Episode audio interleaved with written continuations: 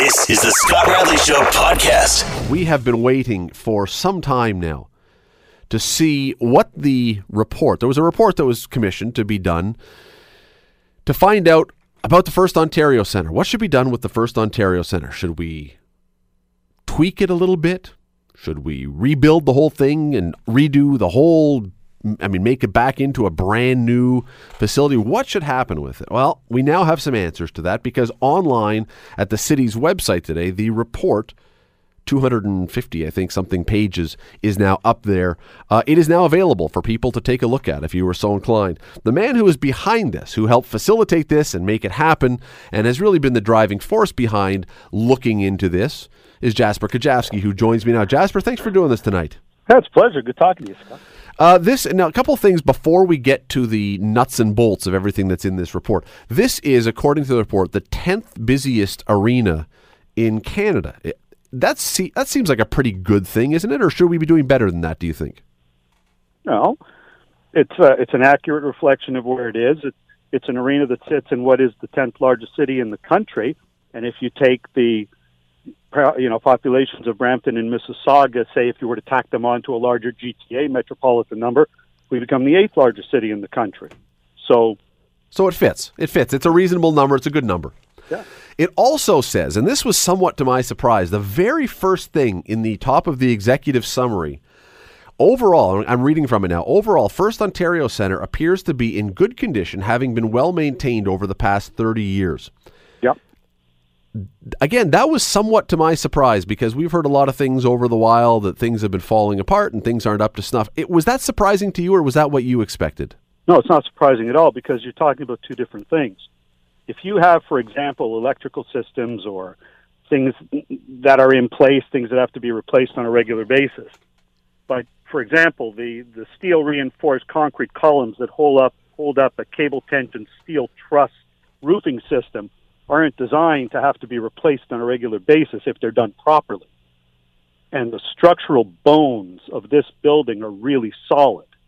But once you're up inside of it with all of the different components, the things that are being ground on a daily basis and worn and have to be, you know, people have talked about escalators. People are talking about other things that, you know, need, need replacing and it's tired. That I think has been reflected in the existing building assessment portion of the report. Yes, and, and it absolutely did. I, I, can't remember exactly where it was in there, but one of the things it says is if you look at this building, it looks well worn. Appearances wise, aesthetically, it yeah. looks like a well worn building. Yeah, that's through the existing building assessment and other parts of the report. Yeah. So there are uh, there are really three options that are at play here when you read this report. The the one option is that we do nothing. Uh, that that I guess that's the, always the fallback position that we just continue on as we are. But the other two that are yeah. really talked about in this report, one of them says there is a $68 million option and there is a $252 million option. That's right. In brief, Jasper, explain first of all, let's go through the, the, the cheaper one, the less expensive one, the $68 million option. What would that mean? What would the building look like when we were done? How would it be different from where it is now? You wouldn't see significant changes from the outside of the building except for some minor um, upper level work in, in terms of possibly because you're starting to look at the addition of a partial concourse on the upper level, a partial, which ultimately becomes a full concourse at the $252 million buildup. But essentially, from the exterior of the building, it would look pretty much the same. In the interior, it's a very significant change to the lower bowl the addition of new boxes on about a third of the total main concourse on the south side, reorienting. In fact, what's recommended is reorientation of the um, uh, players' benches and pre- and uh, penalty box, so that everything now becomes a major north end um, event level renovation and a new concourse on the south side to deal with the which is already internal to Jackson Square, using existing space on the beginning of what ultimately could be the build out to 252. Okay, let, sorry, let me just stop you for one sec, just so I'm clear. Does that mean that the rink itself would be pivoted 90 degrees? No. Okay. Just where? No, no, no. Just if you put your players' benches and your press, uh, and I'm sorry, the uh, the dressing rooms and other uh, new amenities on the north side of the building, then it makes then that it only orients which side you're sitting on. Okay, all right. So just flip it around, basically. Flip the sides of the of the bench to the other side of the rink, and put all the dressing rooms and everything back in there. That's right, because it'd all be brand new, built to 21st century standards. Okay, and so th- there's where we start. So we see that. That's the first thing you would notice when you walk in that the that it would actually the rink would look flipped in that way. What And else would we you're see? also going to be seeing new seats in the lower bowl. You're going to be seeing new um, exits punched out on the south side, which are exiting a new concourse down at what is essentially street level. And so there are going to be significant interior changes. The upper bowl remains essentially the same, although the access to it changes on the south side because of the new private boxes. And there's no upper level expansion in terms of a new concourse going all the way around and new party level suites at the very top of the building, which are contemplated in the full build out in option two. So, with the less expensive option, then uh, would there be if if I had showed up, if I go to the game tomorrow night, the Bulldogs playoff game, and then in four years, if they were to do this, or three years, or whenever, and it was updated on a scale of one to ten, how much difference would ten being the most? How much difference would I actually notice when I walk into the arena? Well, on the parts that have been the subject of the renovation, it's a full 10 because you're up to a state of the art standard for Okay. the portion of space that's being renovated. Okay, now if we were to not do sixty-eight million, but we were to jump to the uh, the Rolls Royce version and go hundred and fifty-two million, what would we see from First Ontario Centre, assuming it was still called that, when that project was finished? Now the private suites are going all the way around the full perimeter of the where the current main concourse is. They're not just on the south side. The entire upper bowl is being reconfigured, and the new concourse is accessed through the new exits that are built into the new upper into the upper bowl. You see a complete upper level party deck that currently is where that brick is above the top level of seats in the upper bowl. There's a complete new press box alignment, and at that point, you see the full build out of the building. I mean, it, And the, oh, I'm sorry. go ahead. Sorry, and the entire exterior is completely new. The entire facade is now you have a completely different looking building from the outside. Yeah, and there are for people who go to the website and people who go to the city's website, and I'll put a link to it on my Scott Radley Show Facebook page after we're done here. You can see the artist's conception of what the building would look like. It is a dramatically different looking outside and inside, quite frankly. Now, Yeah. if we were to go with the big one, though, the the underlying, I think, idea of this would be this is this is for an NHL team. Essentially, I think that's that I'm would be stop- if I if I may, and I don't mean to. Yes, no, please. About your question, if if ever even the letters NHL are even going to be mentioned in this conversation, no, it's not. I don't. It's not a. I don't laugh at it. I don't scoff at it. It's a completely separate conversation about a topic that I really do believe deserves a real investigation in a way that I don't think has ever happened in Hamilton in terms of understanding the history of this subject and all of the nuances of it. But the bottom line, as it re- so, I hope that that takes place because I think that gives the city a perspective into its own soul and its own concept of what it means to be ambitious. And to understand the fu- the ultimate future of Hamilton, I think you really have to understand those the question around those three letters. That could be the subject of you know a, tr- a treatment for a play that in fact I've written and a Jeopardy question that we could get into. But with regards to this project, Scott, this isn't about going to get an NHL team. This is about the the economic development of the 10th largest city in the country and the whole concept of whether there's going to be a sports, entertainment, hospitality, and convention infrastructure that's appropriate to a city of this size. I was going to ask you that because what would be then? Th- this will be the obvious question, Jasper, that I think many, many people will have when they consider this. What's the benefit of going all in to the big $252 million renovation if there are no assurances of an NHL team? Which, by the way, the report is quick to point out there are no assurances of an NHL team right now. What would be the upside to us doing this right now?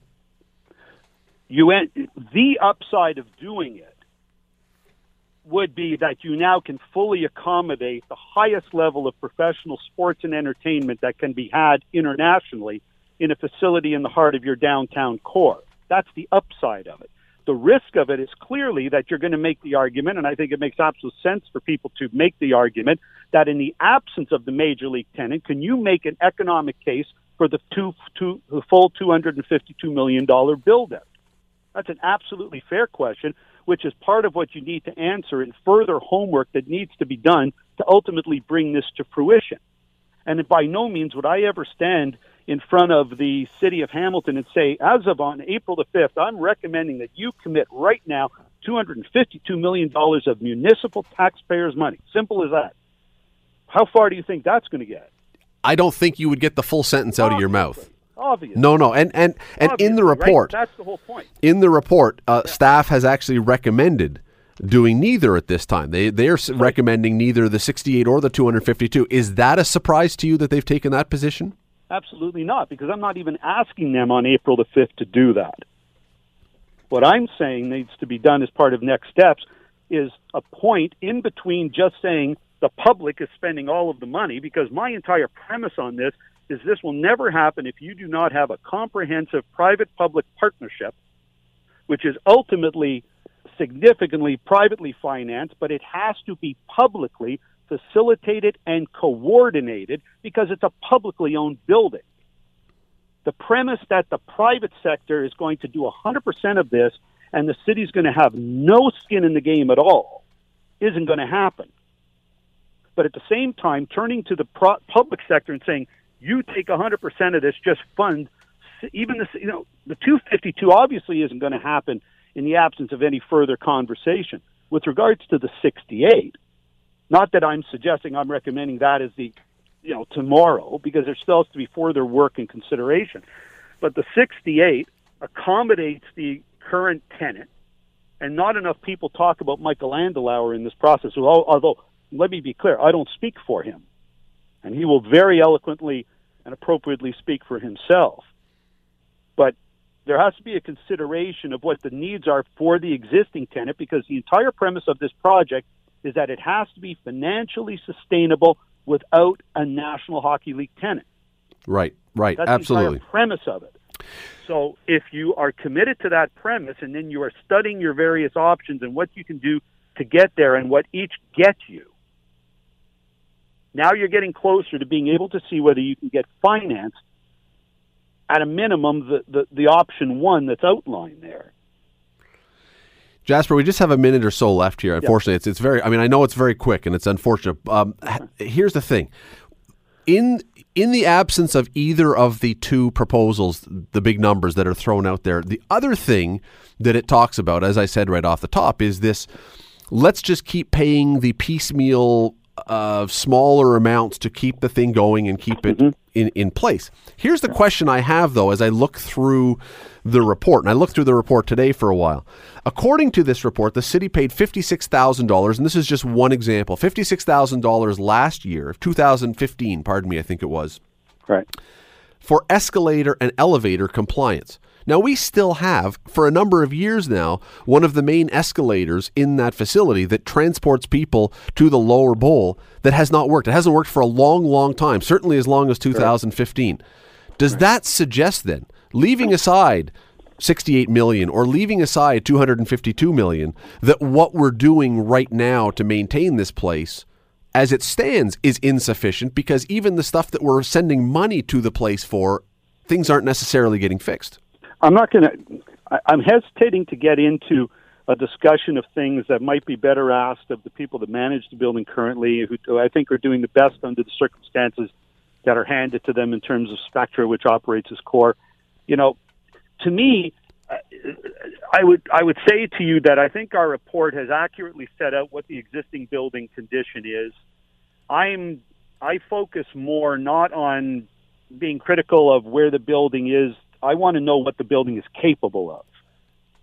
My focus in the work that I do is looking ahead to what can you do with the bones of this building hmm. and, and what can an ambitious city do in a way that is financially sustainable, fiscally attractive, private sector driven, public sector facilitated and coordinated. And I think there's a way to do that with this building as well as the totality of, of Hamilton sports, entertainment, hospitality, and convention infrastructure requirements. Yeah. That's what I think this is about. And I- and I will say, and we don't have time to get into it right now. Although this will be brought up at council at uh, uh, General Issues Committee, I believe, on April the fifth, and will be talked about in length. This also involves, or at least in the report, it talks about a convention center uh, across the street on the Sir John A. Macdonald site, and possibly a hotel there. So there, this is part of a a larger project, a larger vision That's- for that area of the downtown. That's exactly right. And I'd like to, I hope I have just enough time because Go we ahead. did raise the convention center concept to say that we were very deliberate in the report to say that we've, uh, it's clearly very important because that's what this is all about. That's whole sports, entertainment, convention, and hospitality infrastructure requirement. And in terms of the Sir John A. Macdonald site, everything that you're going to hear about that, you're going to hear more about that in terms of steps forward, is premised on a respect for the fact that the, the district school board, board owns that site. That site is not yet available. It has, I'm sorry, not yet even, the school hasn't closed yet, scheduled in 2019. It is not available for sale. It is completely within the mandate of the school board to do as they please with their own site and everything that can be that is discussed about that is done within the concept of respect for their process in terms of doing what they deem ultimately appropriate with lands that they own. That having been said, clearly there's an identification that from a pure planning perspective, if your arena project is in the current site, the obvious space for the sports entertainment precinct, hospitality and convention precinct is that site. Because when you look at the arena where it is, you look at where Sir John A. Macdonald is, and ultimately in the master development play that I think is required to get all parts of this deal done. When you look at the potential of waterfront, I'm not talking about Pier 7 and 8. That's going to market. The more diff, you know, the more long-term vision of development there is if you can de- properly develop your arena, properly develop the convention and hotel complex, and have a complete waterfront development inclusive of the CN rail yards, knowing that the Pier 8 project is now going ahead. That's already in the bank. That's going to market. Great. I couldn't be happier. If all those component pieces come together, then you have the full build out of your urban core, vibrant, potential, ambitious city plan. Then all of Hamilton's dreams can come true. That, that is not a pipe dream. That is actually a strategic possibility if you proactively do the things that are necessary to make it happen. That's what this is about. Jasper Kujovsky, appreciate the time as always, Jasper. Thanks for doing this, and I'm sure we'll be hearing much, much, much more from you in the days ahead around this. Thanks for the time. Look forward to it. Nice chatting with you. That is uh, that is a tip of the a taste, an appetizer for what this discussion is going to be. Because while I do not believe for a moment, for one moment, that when this comes in front of City Council, who have just, by the way, been through a 14-hour LRT meeting yesterday. I only raise that because we're talking about a billion dollars going there and questions about financing going into that and everything else. I don't expect that when this thing comes in front of council that anybody is going to be saying, "Yeah, let's spend 252 million dollars on this one." There is not a councillor around that table, I don't believe, who's going to be arguing for that. But it certainly is an interesting discussion. To maybe find down the road, to maybe throw out there in the minuscule chance that something were to happen. It, maybe there's something in the middle of this. I, I, I don't know, but it's certainly we're going to hear a lot more about this. You're listening to The Scott Radley Show, weeknights from 7 to 9 on AM 900 CHML. We've all been in high school, we've all had teachers, and we've all uh, just assumed, I think, that our teachers teach and then they go home and do whatever it is the teachers do when they go home. But imagine if you have a teacher that you work with every day and suddenly you go online and you discover that this teacher has a secret life of sorts. That when she's not in the classroom teaching, she is out working, singing as a wildly successful music star who has now been nominated for five Juno. She's up for a Juno this weekend. And has been keeping her talents kind of under wraps because she doesn't really brag about it by the sounds of it a whole lot. Well, then you would be a student of Diana Panton. She is a visual arts and drama teacher at Westdale High School, which is right across from where I'm sitting right now. And she is also, as I say, a Juno winning, Juno nominated jazz musician. Let me give you a little taste before we bring her in. Here is what Diana Panton sounds like.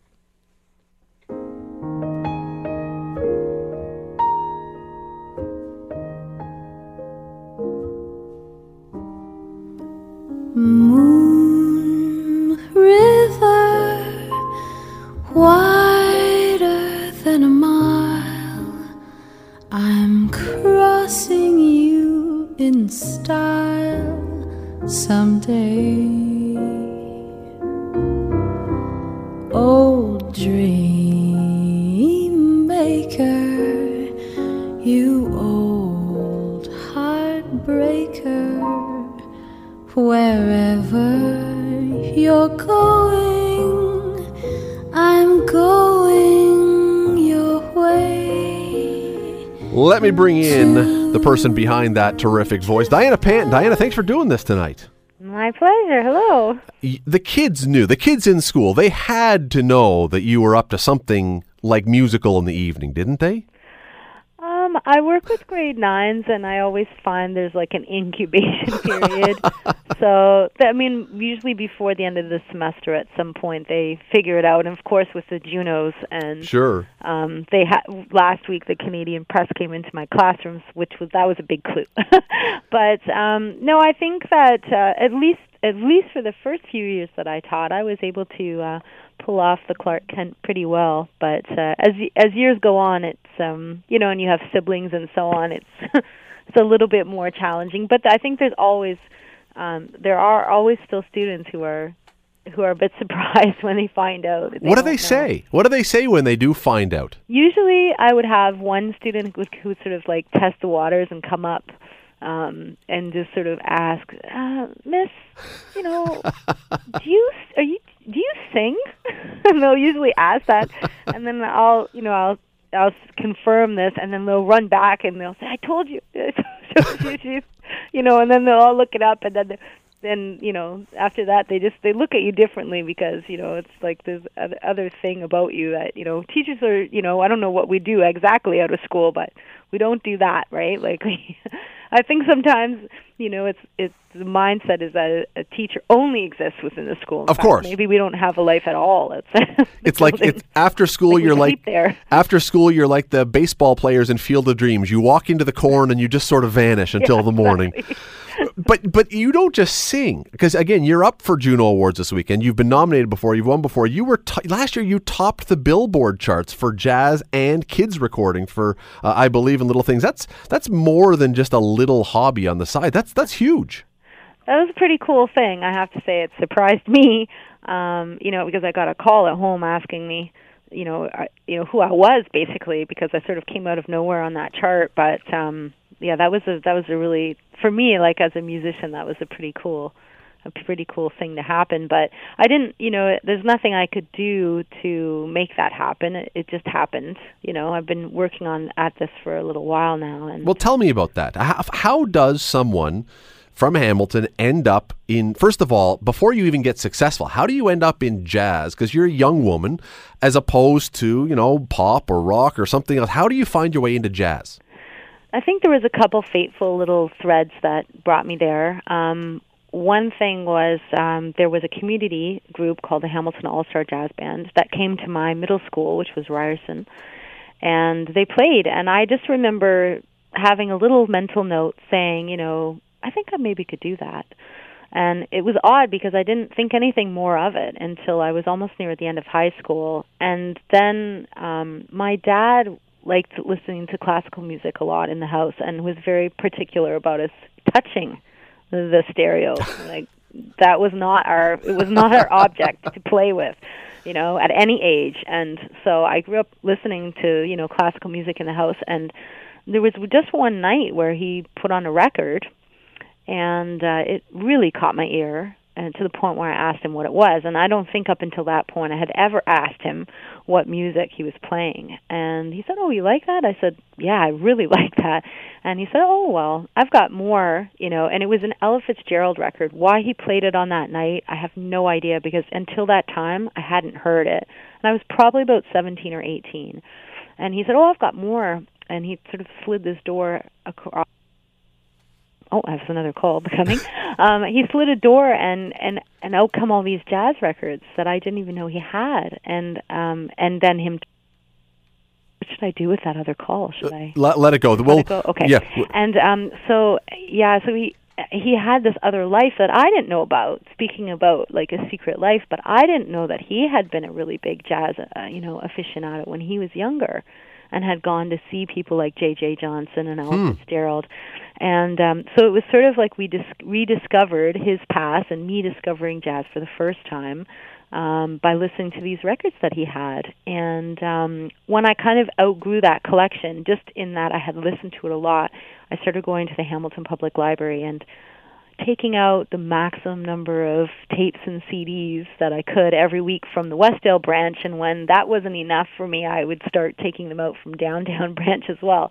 So I was listening in probably to about 30 to 50 recordings a week. Singing with them? Like were I you was- always a singer or were you just listening? I wasn't um I wasn't really thinking of it as a singing endeavor. It was just listening. I really liked listening to it and I mean I I just I don't know, I just li- I liked the music. I would make mixtapes and listen to them and um you know at, at the time it didn't strike me as odd. When I look back on it, I think where did I find the time to do that? And when I look at the technology, you know, in terms of iTunes and YouTube that's available now, I just think, "Oh my god, I wouldn't have come up for Sure. But Um, but did, so how do you then? Because somewhere along the way, at some point, you open your mouth and the noise comes out, and you discover that you're actually pretty good at this. How does that happen? Well, the singing part of it for me was really separate from the listening part, and I mean, I I I started w- walking to and from school at a fairly young age. I was about six, and for whatever reason, I would always sing out loud, always, and I would just make up my own songs, which were largely inspired by nature.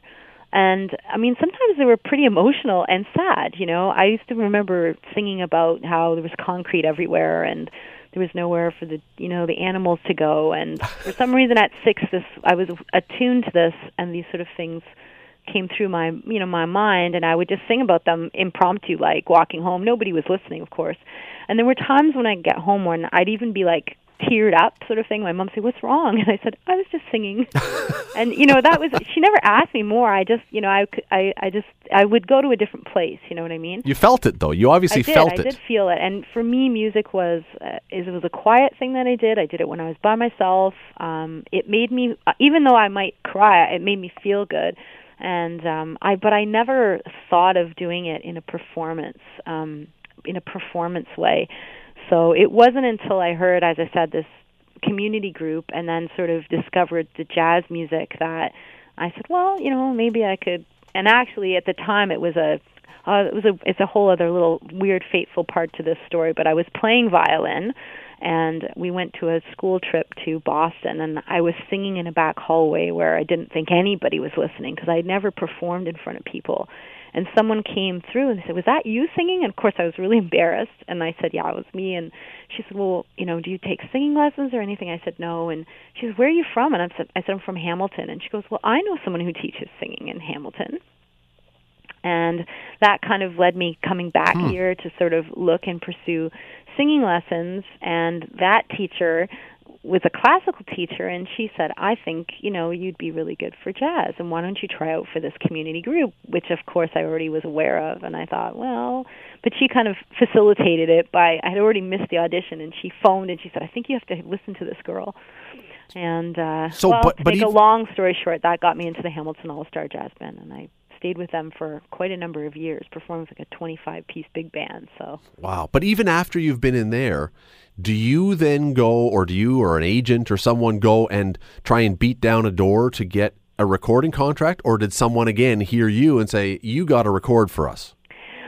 Well, I didn't beat down any doors because I again it wasn't on my it wasn't on my list of things to do to become a singer. Even when I was singing in that band, I I just it was sort of a hobby for me that I enjoyed.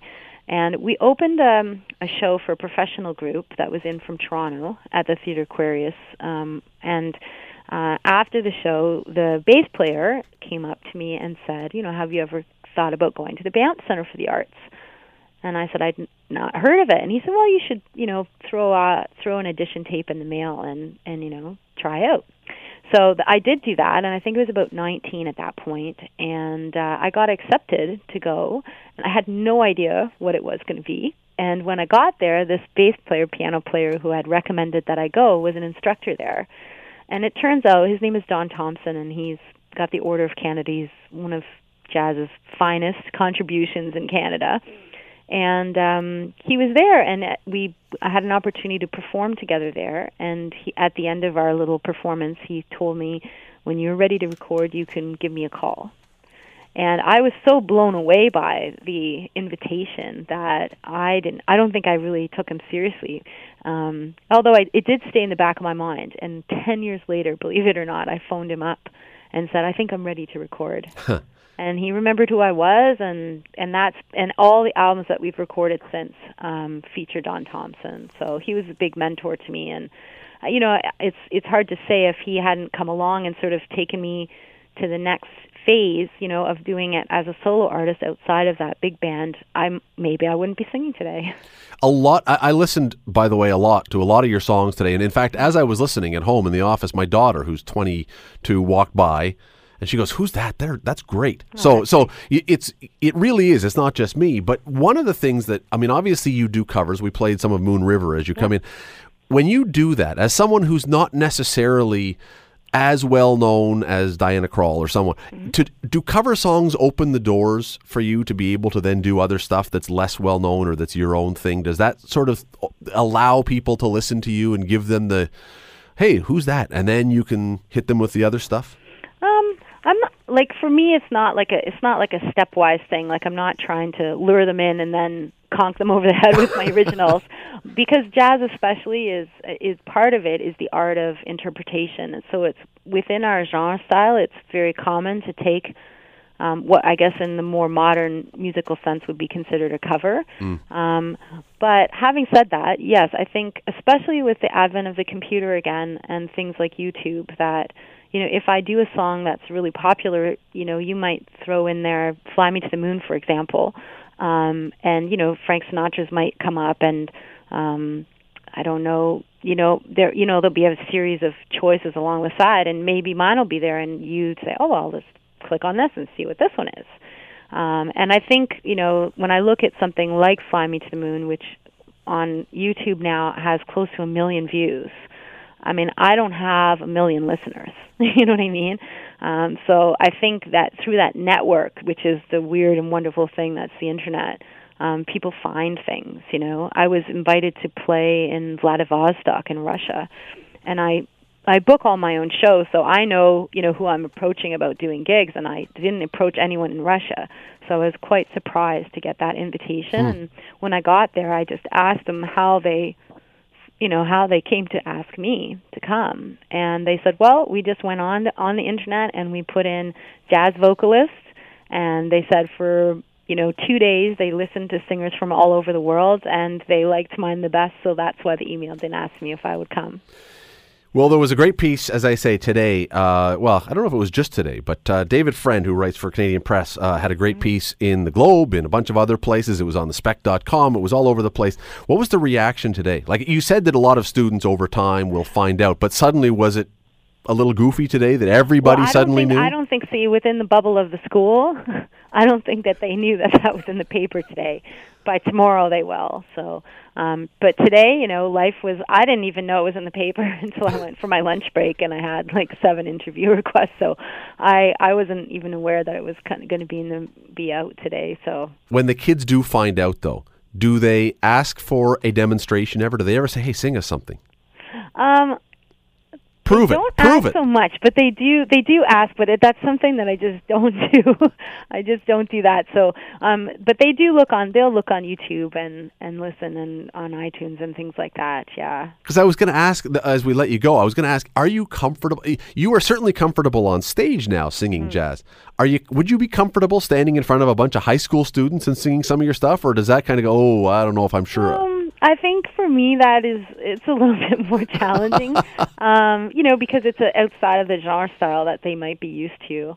Um, but you know, to me, it's it's not a novelty. You know what I mean? It's like my passion. Of course. You know, so I think if they're really interested, like they will, they'll seek it out. You know, but I, to me, it's not. It's not like a. It's not like a something I.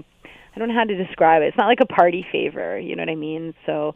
Yeah, to me, I, But you know the one thing about it though, and this is the this is one of the things that's great about this is when I asked you off the top, how does someone from Hamilton get into jazz as opposed to these other styles? Mm-hmm. Most of the kids in high school, I'm guessing, are not listening to jazz. But I bet you that after they find out about you, they them- will sample it. Yeah, some of them do, you know, and I have I have people who come up and talk to me in the halls, not always people that I teach, who you know who say they listen to my music or that they you know that they're really into jazz and ask me questions. Um, and those th- those kinds of things, like um, it's always a pleasure for me. You know what I mean? If someone has that interest, and I'm there, I'm in the building. You know what I mean? And they and they want to approach me about that, then that's great. You know. It is uh, it is fantastic. I would urge people to go. It's on the line. It's online at thespec.com. It's at the Globe. Um, Diana, really appreciate you doing this. We're going to send people out. You talked about Fly Me to the Moon. We're going to send people out with a little taste of, uh, of Fly Me to the Moon. Diana Panton, thanks so much for your time today. Thank you. You're listening to The Scott Radley Show, weeknights from 7 to 9 on AM 900 CHML. Friday, a couple days from now, is the opening of the Women's World Hockey Championship. Now, the Men's World Hockey Championship, a lot of us, because the Stanley Cup playoffs are on at that time, a lot of us kind of poo poo them. They're usually over in Europe and we don't really pay all that much attention to them. The Women's World Championship, on the other hand, for women's hockey, other than the Olympics, this is the big moment of the year. This is the championship that women who are playing the game, who make a national team, this is what they want to win. This is the top of the mountain. And joining the national team, making her debut in these championships, is a second local woman. Of course, you know that Laura Fortino has been on the team for a number of years now. She set up the gold medal winning overtime golden goal in Sochi. But joining her now from Burlington, Renata Fast, who will be, as I say, making her debut on the team Friday night. She joins me now. Renata, thanks for doing this tonight. Hi, Scott. Thanks. Thanks for Uh, having me. This, uh, I've not ever played on a world championship team for Canada. This has got to be a little bit exciting. Yeah, this is uh, you know so exciting and so unbelievable. Um, I really just can't wait out. Can't wait to uh, start the tournament. For those who don't know you, and people will get to know you when you play on the national team, people do get to know you. But for those who don't, you've had already a lot of big moments in hockey. You played at Clarkson. You've played in the NCAA tournament. Uh, if I'm correct, it, and if it still stands, you have actually scored the fastest goal in NCAA U.S. college women's hockey tournament history. Correct? Ten seconds into a game. yes, I have. Does that still stand? I believe so. So uh, your last name is appropriate. I mean, if your last name was Renata Slow, would be rather ironic. But anyway, um, you have played on Canada's national developmental team, so you've you've worn the the maple leaf before. Yes. You have won medals in international competition. Um, you were the second overall draft pick in the Canadian Women's Hockey League by the Toronto Furies, correct? Yes, I was. By the way, I got to ask you because someone asked me this today. How often does someone actually mispronounce that name and say it's the Furries? Any Oh. ever? Yeah, pretty often. Pretty often. or the flurries. The flurries. Yeah, that's actually that's a better mispronunciation. I got to be honest with you. All right, um, but this this as you say, this has got to be a next level kind of thing to actually find out that you're going to be playing for the senior national team, the top, really the top team in women's hockey in the world. Yeah, definitely. Um, you know, it's a huge honor, and it's been a dream of mine since I was young to play for a senior um, national team. Um, and anytime you get to wear the maple leaf, it's definitely an exciting time. But I think it's uh, this time is extremely special just because it's at a new level, and playing at a world championship is, um, you know, next to the Olympics. So um, I'm really, really looking forward to it. at the beginning when I was introducing this, I said that for a and at the beginning of last hour that for young boys they dream of going to the NHL. That's their top of the mountain. Is it a fair thing to say that for a women's hockey player, for a women's hockey player, making can if you're a Canadian making the senior national team, that is reaching the top of the mountain? Oh, definitely. Um, 100%. Yeah, uh, young boys, they dream of playing in the NHL.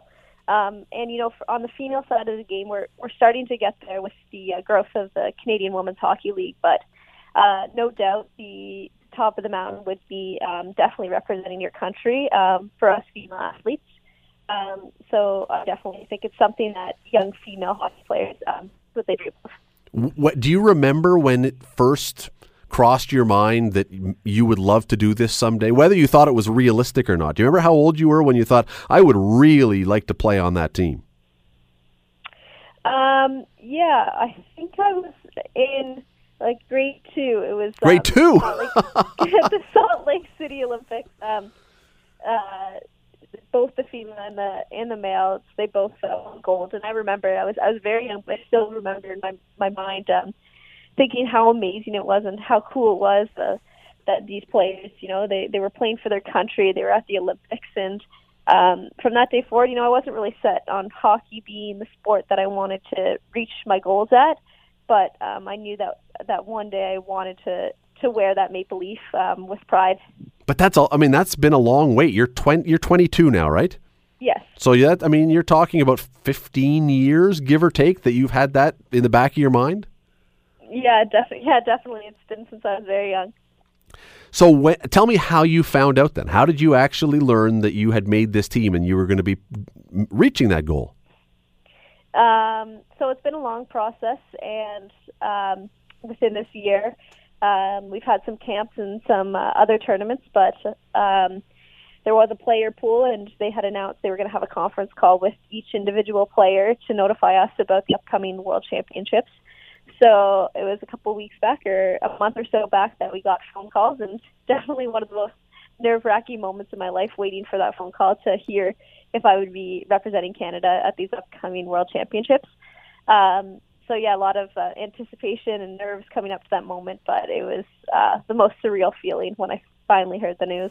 So everybody who had been at the camp was going to get a call, whether you made it or not. They were going to have a conference call to tell you if you made it or didn't make it. Yes, correct. Okay, so you you knew the call was coming. Did you know when the call was arriving? Did you know what day, or was it just sort of in this time frame? Yeah, it was actually um, there was actually a, a pretty strict schedule. Um, you were notified what time to phone into the conference call line. Um, once you called in at that time, you were put on hold until the coaches were ready for you to enter the conference call. Um, so yeah, I think about two weeks in advance of the phone calls, we were given our dates and times. So it was, um, you know, we we knew it was coming, and there was a lot of anticipation um, waiting for that phone call. Anticipation or just outright stress? a mixture. Yeah, it was a pretty stressful time. But I mean, when you're when you're on hold, then waiting for them to pick up the conference call, honestly, you're you're pretty calm. I mean, in on the ice, you're pretty calm. But when you're sitting there holding the phone, waiting, are you shaking? Are you sweating? Are your is your mouth dry? Like, what are you thinking in that moment when it's this silence? I think it's a combination of all three. Um, yeah, I was. My whole body was completely shaking. Um, I was sweating. I my mouth was going dry, and I remember like I don't even really remember. Once they told me that I had um, made made team, I I can't really tell you what else happened in the conversation because I was just so ecstatic. And um, I remember going downstairs telling some of my family, and I I was shaking for the next hour after that. Just um, you know, just so so happy and um, you know a dream come true. Did, did they did they drag it along? Did they make you suffer? Was it like the American Idol thing when Ryan Seacrest says, "And the winner is," and then he pauses for ten seconds, or did they did they let you off the hook pretty quickly? you know, um, me and some of the other girls we had been talking before, and we were we were saying, "Oh, are they going to have small talk with us right before, or are they just going to cut right to the chase?" And thankfully, you know, they they they um, let you know as soon as they got on the phone call. Um, I think they knew it was a stressful time for all of us, so uh, they were pretty quick to tell us the news. That way, um, you know, we could relax a little bit, I guess. Do you even remember who it was who said the words? yes, I do. Um, it was uh, the head coach of the team. So, and you say so you were at home then, obviously, because you went downstairs to talk to your family. yep. Was your family because knowing how big a deal this was, was your family, and maybe you don't even know the answer to this, were they prepared to be psychologists if you had come downstairs and said, "I didn't make it"? Um, yeah, I think so. I think um, they knew I was um, pretty pretty um, stressed leading up to the phone call, and um, you know, I was I was nervous, and um, I think that you know they support me 100%. And whether I had been selected or not been selected, they would have been um, there for me. And uh, But it's a You know. completely different attitude they have to take depending on whether you come down Yeah. smiling or crying. Or were you crying regardless? Maybe you were crying either way. I don't know. I'm, I may have shed a few tears.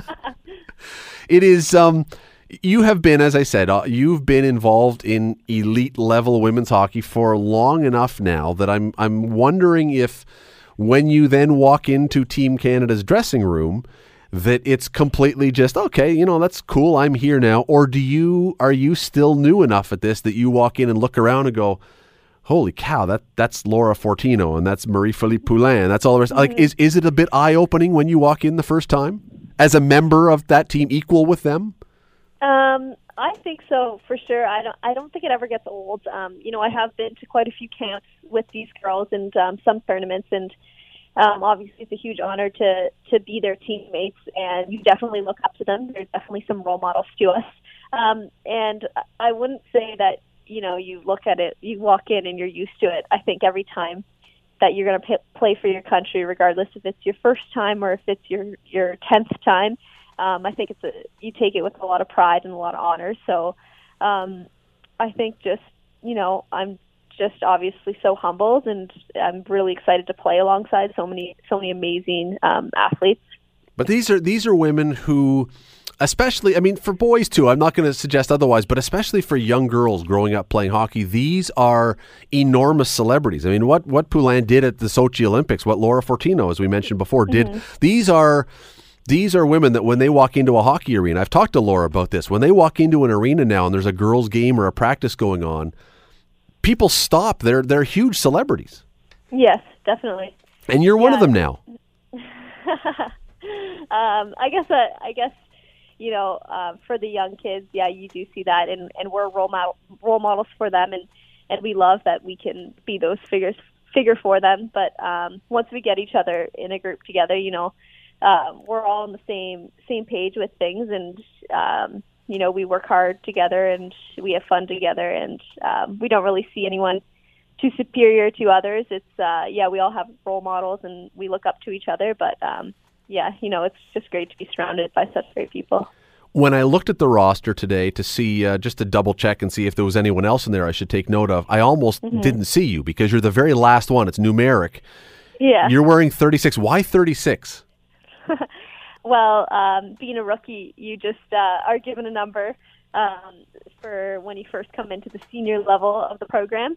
So uh, 36 was the chosen number for me, and um, I'm starting to like it a little bit. You, so I mean that's very cool because you can make it your own, but you don't get once you make the team, they don't actually say to you, "Hey, do you want 36 or would you like something else?" Um, nope. Uh, there's a certain amount, rule with uh, girls who previously wore numbers. They have to be retired for a certain amount of years before um, you can take their number. So I think just as a young player, they give you a number, and a lot of the time the girls take those numbers, and you know they built their career off of that number, so they just continue to wear it. Um, whereas you do have a chance to change it if another number is available, and you've uh, you know you've made the team for a couple of years in a row. So the tournament starts Friday, and what's really interesting about this is that we've heard a lot in recent days about the U.S. women and the um, protest that they were staging. First of all, right off the bat, you guys play them. You play them on Friday night. They don't wait. You just you're you're thrown in right with the Americans right off the bat. Is that a good thing or is that a bad thing? Oh, that's an awesome thing. I think that's an awesome way to. start Even for a rookie? Yeah, um, I think the rivalry between Canada and the U.S. is like no other, and um, I think we both have so much fun playing each other, and it's a great game. Um, I think to kick off the tournament altogether, and you know, to really to really um, get us get our feet under us and get going with things right off the bat. going back though to this thing when you, I'm you have to have been following what's been going on. I, I mean I can't believe that you've been ignoring what has been going on with this protest and whether or not they the Americans were actually going to be playing in this tournament.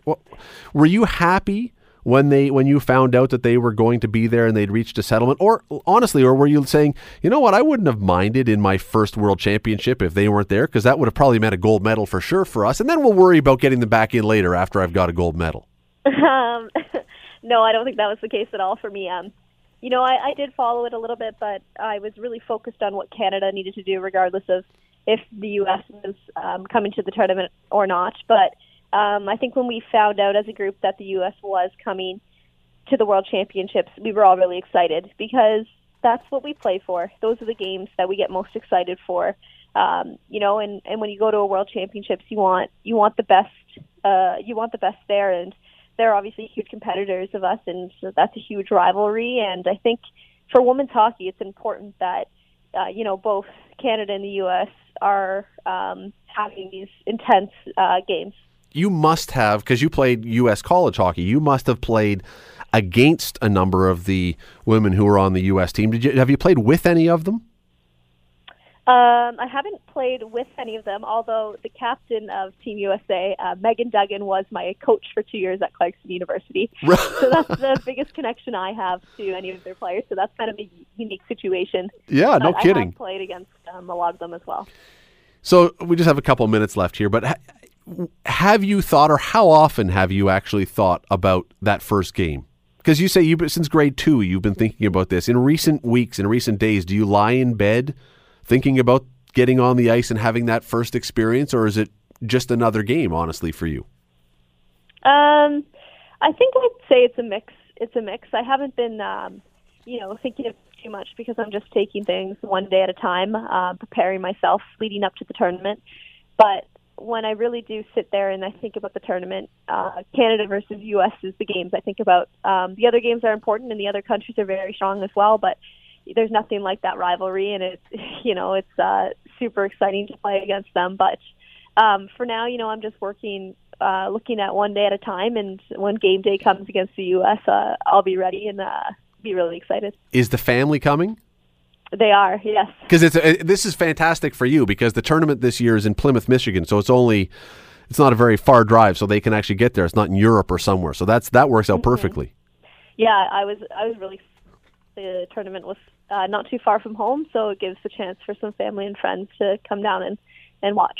Okay, last thing is I let you go because this this is something that I definitely would have done, but maybe it's just because I'm you know a little different. When you were given your Team Canada sweater with 36 on the back and fast written across the back, when you got that, honestly, did you stand in front of the mirror for a couple seconds at least and see how it looked? Uh, I think you have to do that a little subtly with the other no, I'm just kidding. Um, you know, it's Everybody's yeah, done that, right? Everyone the first time. I think so. I think um, putting that maple leaf on, whether it's a practice jersey or it's a game jersey, I think you put it on with pride and you're and you just you know you're you're so happy to be wearing that jersey and representing your country. So um, I think it's something that yeah you definitely feel great when you get that opportunity. By the way, who are you paired with on defense? Do you have a particular partner, or are you moving around a bit? Uh, we move around quite a bit uh, with the national team. Renata Fast, she will be making her debut with the senior national team at the World Championships when they open against the U.S. on Friday. Uh, Renata, listen, great luck. Uh, appreciate you taking the time to do this, and uh, can't wait to be talking about this many, many, many more times down the road as you play for this team. Appreciate the time.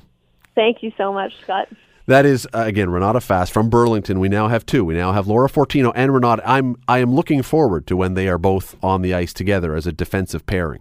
Let's just make it an all Hamilton Burlington national team if we can. Let's just keep pumping out more and more great female players because we do. We actually do produce a lot of very very good female hockey players in this area. We really do. If you look around on NCAA U.S. Uh, college rosters traditionally, typically, we have produced from this area an awful lot of good female hockey players, and now we are starting to see them work their way up and break into the national team program again with Laura and now with Renata. So good for them. Keep up with them. Keep an eye on them, what they're doing this week for the next number of days anyway at the World Championships. The Scott Radley Show, weeknights from 7 to 9 on AM 900. AM 900 CHML.